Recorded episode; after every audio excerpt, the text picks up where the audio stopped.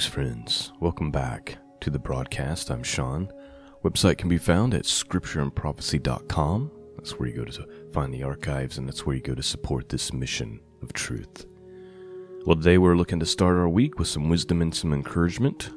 We're ready for a very famous psalm, psalm that very few people on the earth have not heard, uh, Psalm 23. It's only six verses. We're going to read that, and then we're going to read some uh, commentary from Matthew Henry about it. Uh, Psalm 24, and then we are looking at Proverbs 17.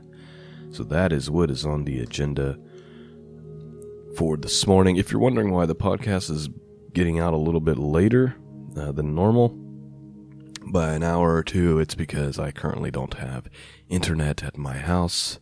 So I'm uh, recording it, but having to upload it from somewhere else. So that is uh, an issue that I'm dealing with right now. All right, let's begin. Psalm 23, a very famous psalm. And then I want to read some commentary from Matthew Henry about it to give us kind of a deeper thinking uh, about what's being said here.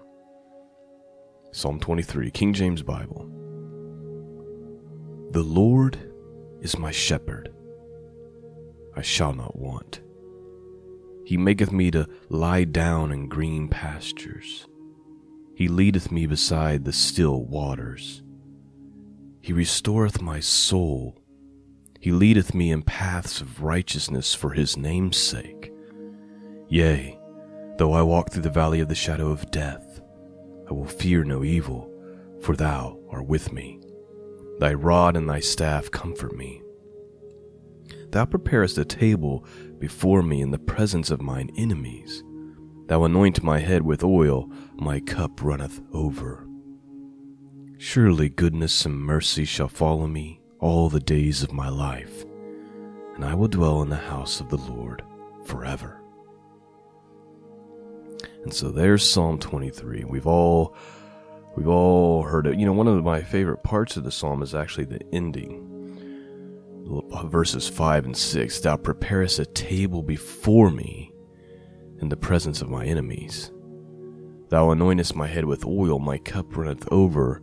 Surely goodness and mercy will follow me all the days of my life, and I will dwell in the house of the Lord forever.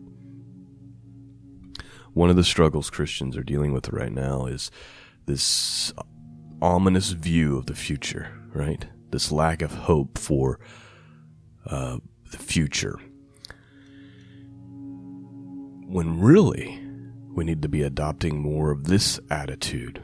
Surely, goodness, and instead of saying, you know, it's only a matter of time before I get that phone call, it's only a matter of time before. The attitude should be, surely, goodness and mercy will follow me all the days of my life and I will dwell in the house of the Lord forever. Let me read the commentary from Matthew Henry. It's actually a little bit longer than the psalm, but I think it'll help kind of embed this thinking. Here's what he says The Lord is my shepherd. In these words, the believer is taught to express his satisfaction in the care of the great pastor of the universe, the redeemer and the preserver of men. With joy, he reflects that he has a shepherd, and that his shepherd is Jehovah.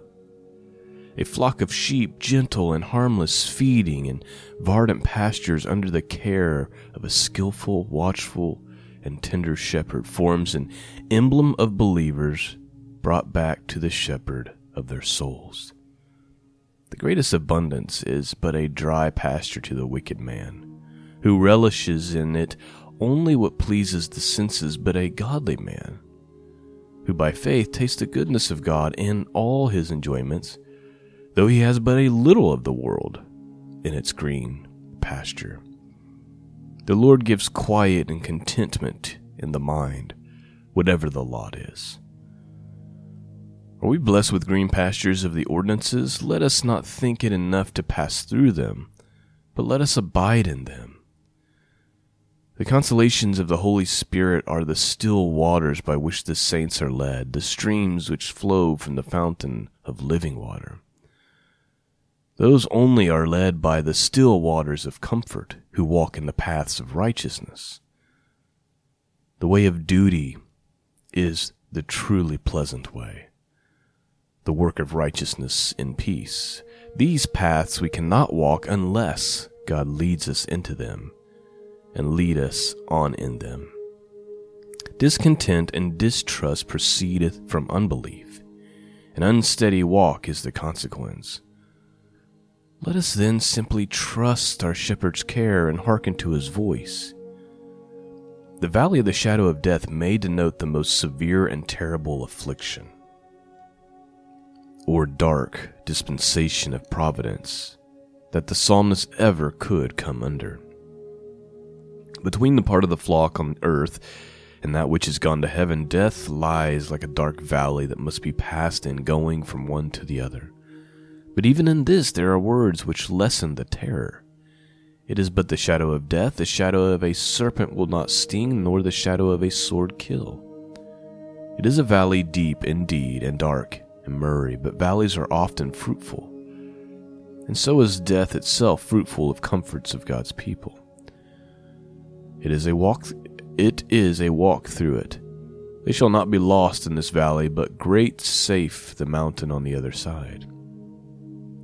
Death is king of terrors, but not to the sheep of Christ. When they come to die, God will rebuke the enemy, and he will guide them with his rod and sustain them with his staff. There is enough in the gospel to comfort the saints when dying, and underneath them are everlasting arms. The Lord's people feast at his table upon the provisions of his love. Here's a here's the part that Matthew Henry is writing about those last two verses that I reread. Let me read them one more time. Thou preparest a table before me in the presence of my enemies. Thou anointest my head with oil, and my cup runneth over. Surely goodness and mercy shall follow me all the days of my life, and I will dwell in the house of the Lord forever. Here's his commentary on that, just a couple more sentences. The Lord's people feast at his table upon, upon the provisions of his love. Satan and wicked men are not able to destroy their comforts while they are anointed with the Holy Spirit and drink of the cup of salvation which is ever full. Past experiences teach believers to trust that the goodness and mercy of God will follow them all the days of their life. And it is their desire and determination to seek their happiness in the service of God here and they hope to enjoy His love ever in heaven. While here, the Lord can make any situation pleasant by the anointing of the Spirit and the joys of His salvation. But those who would be satisfied with the blessing of His house must keep close the duties of it. And that is the end of the commentary. That last sentence is loaded, but you kind of have to chew on it a little bit. He says, But those that would be satisfied with the blessing of his house must keep close the duties of it. All right. We're going to read Psalm 24. It's only 10 verses, and then we'll move on to our proverb for this week. Psalm 24 The Lord, the earth is the Lord's, and the fullness thereof, the world and they that dwell therein. For he hath founded upon the seas, and established it upon the floods. Who shall ascend into the hill of the Lord? Or who shall stand in his holy place? He that hath clean hands and a pure heart, who hath not lifted up his soul into vanity, nor sworn deceitfully. He shall receive the blessings from the Lord, and righteousness from the God of his salvation. This is the generation of them that seek him, that seek thy face, O Jacob. Lift up your heads, O you gates, and be lift up, ye everlasting doors, and the King of glory shall come in. Who is the King of glory? The Lord strong and mighty, the Lord mighty in battle. Lift up your heads, O ye gates, even lift them up, you everlasting doors, and the King of glory shall come in. Who is the King of glory? the Lord of hosts. He is the King of glory. Selah. And that is the end of our Psalms this morning. We're going to read Proverbs 17. It's a continuation of contrast of goodness and evil. Some of the same themes uh, just continue to be repeated. Uh, wisdom in keeping your mouth shut. uh, it's better to, you know, any situation is better than being with a fool. Um, any situation is better than strife in your house. Like, very basic but powerful wisdom and truth. Let's get started. Better is a dry morsel and quietness therewith than a house full of sacrifices with strife. A wise servant shall have rule over a son that causes shame, and shall have part of the inheritance among the brethren. The fining pot is for silver, and the furnace for gold, but the Lord trieth the hearts. Mm, that's a deep one. Let's, let's read that again. That's one worth chewing on for a little while. The fining pot is for silver, and the furnace for gold, which I believe what he's referring to is how you melt these metals to get the pureness, right? Because when you melt it, it the stuff that's not really silver or not really gold kind of separates, and all you have left is the real pure thing. So he says, The fining pot is for silver, and the furnace for gold, but the Lord trieth hearts. Verse 4 A wicked doer giveth heed to false lips, and a liar giveth ear to a naughty tongue. Whoso mocketh the poor reproaches his Maker and he that is glad at calamity shall not be unpunished. Children's children are the crown of old men, and the glory of children are their fathers. Excellent speech becometh not a fool, much less do lying lips a prince. A gift is a precious stone in the eyes of him that hath it. Whithersoever it turneth, it prospereth. He that covereth a transgression seeketh love, but he that repeateth a matter separate very friends. A reproof entereth more into a wise man than a hundred stripes into a fool.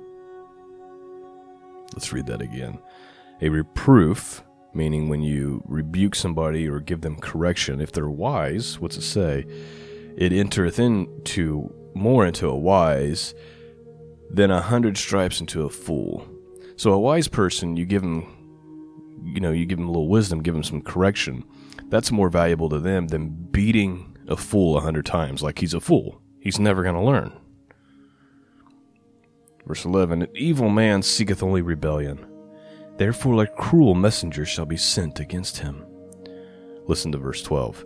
Let a bear robbed of her whelps meet a man, rather than a fool in his folly.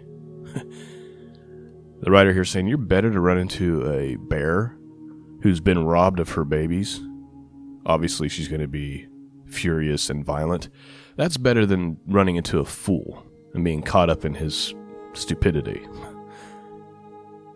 Verse 13 Whoso rewardeth evil for good, evil shall not depart from his house. The beginning of strife is when one letteth out water, therefore leave off contention before it is meddled with. He that justifieth the wicked and he that condemneth the just, even they are both an abomination to the Lord. Wherefore is there a price in the hand of a fool to get wisdom, seeing he hath no heart to it? A friend loveth at all times, and a brother is born for adversity. A man void of understanding striketh hands and becometh surety in the presence of his friends. He loveth transgression that loveth strife, and he that exalteth his gates seeketh destruction.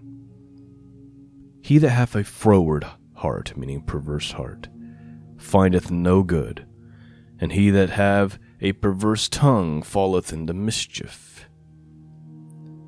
He that begetteth a fool doeth to his sorrow, and the father of a fool hath no joy. A merry heart doth good like a medicine, but a broken spirit drieth the bones. A wicked man taketh a gift out of the bosom to pervert the ways of judgment. Wisdom is before him that hath understanding, but the eyes of a fool are in the ends of the earth. A foolish son is grief to his father and bitterness to her that bare him. Also, to punish the just is not good, nor to strike princes for equity. He that hateth, he that hath knowledge spareth his words, and a man of understanding is of an excellent spirit. Even a fool, when he holdeth his peace, is counted wise, and he that shutteth his lips is esteemed a man of understanding. That's one I think that all human beings, whether you're Christian or whether you're not a Christian, a believer, not a believer, people cannot hold their tongue. They just have to be heard. Whatever it is, it has to be heard. Let me read that again. Even a fool, when he holdeth his peace, is counted wise. And he that shutteth his lips is esteemed a man of understanding. We all need to talk a little less. The whole world does not need to hear our opinions on every matter. We do not need to share our thoughts on every comment thread, in every conversation. There's wisdom and being silent. I pray that you've been blessed this morning. I pray that this work continues to pierce your hearts and to help you to draw closer to God. I pray that you actually are receiving wisdom and encouragement on these Monday mornings when we go over the Psalms and over the Proverbs. Thank you for listening. Thank you for supporting this mission of truth. Peace and grace be with all of you. And until next time, God bless.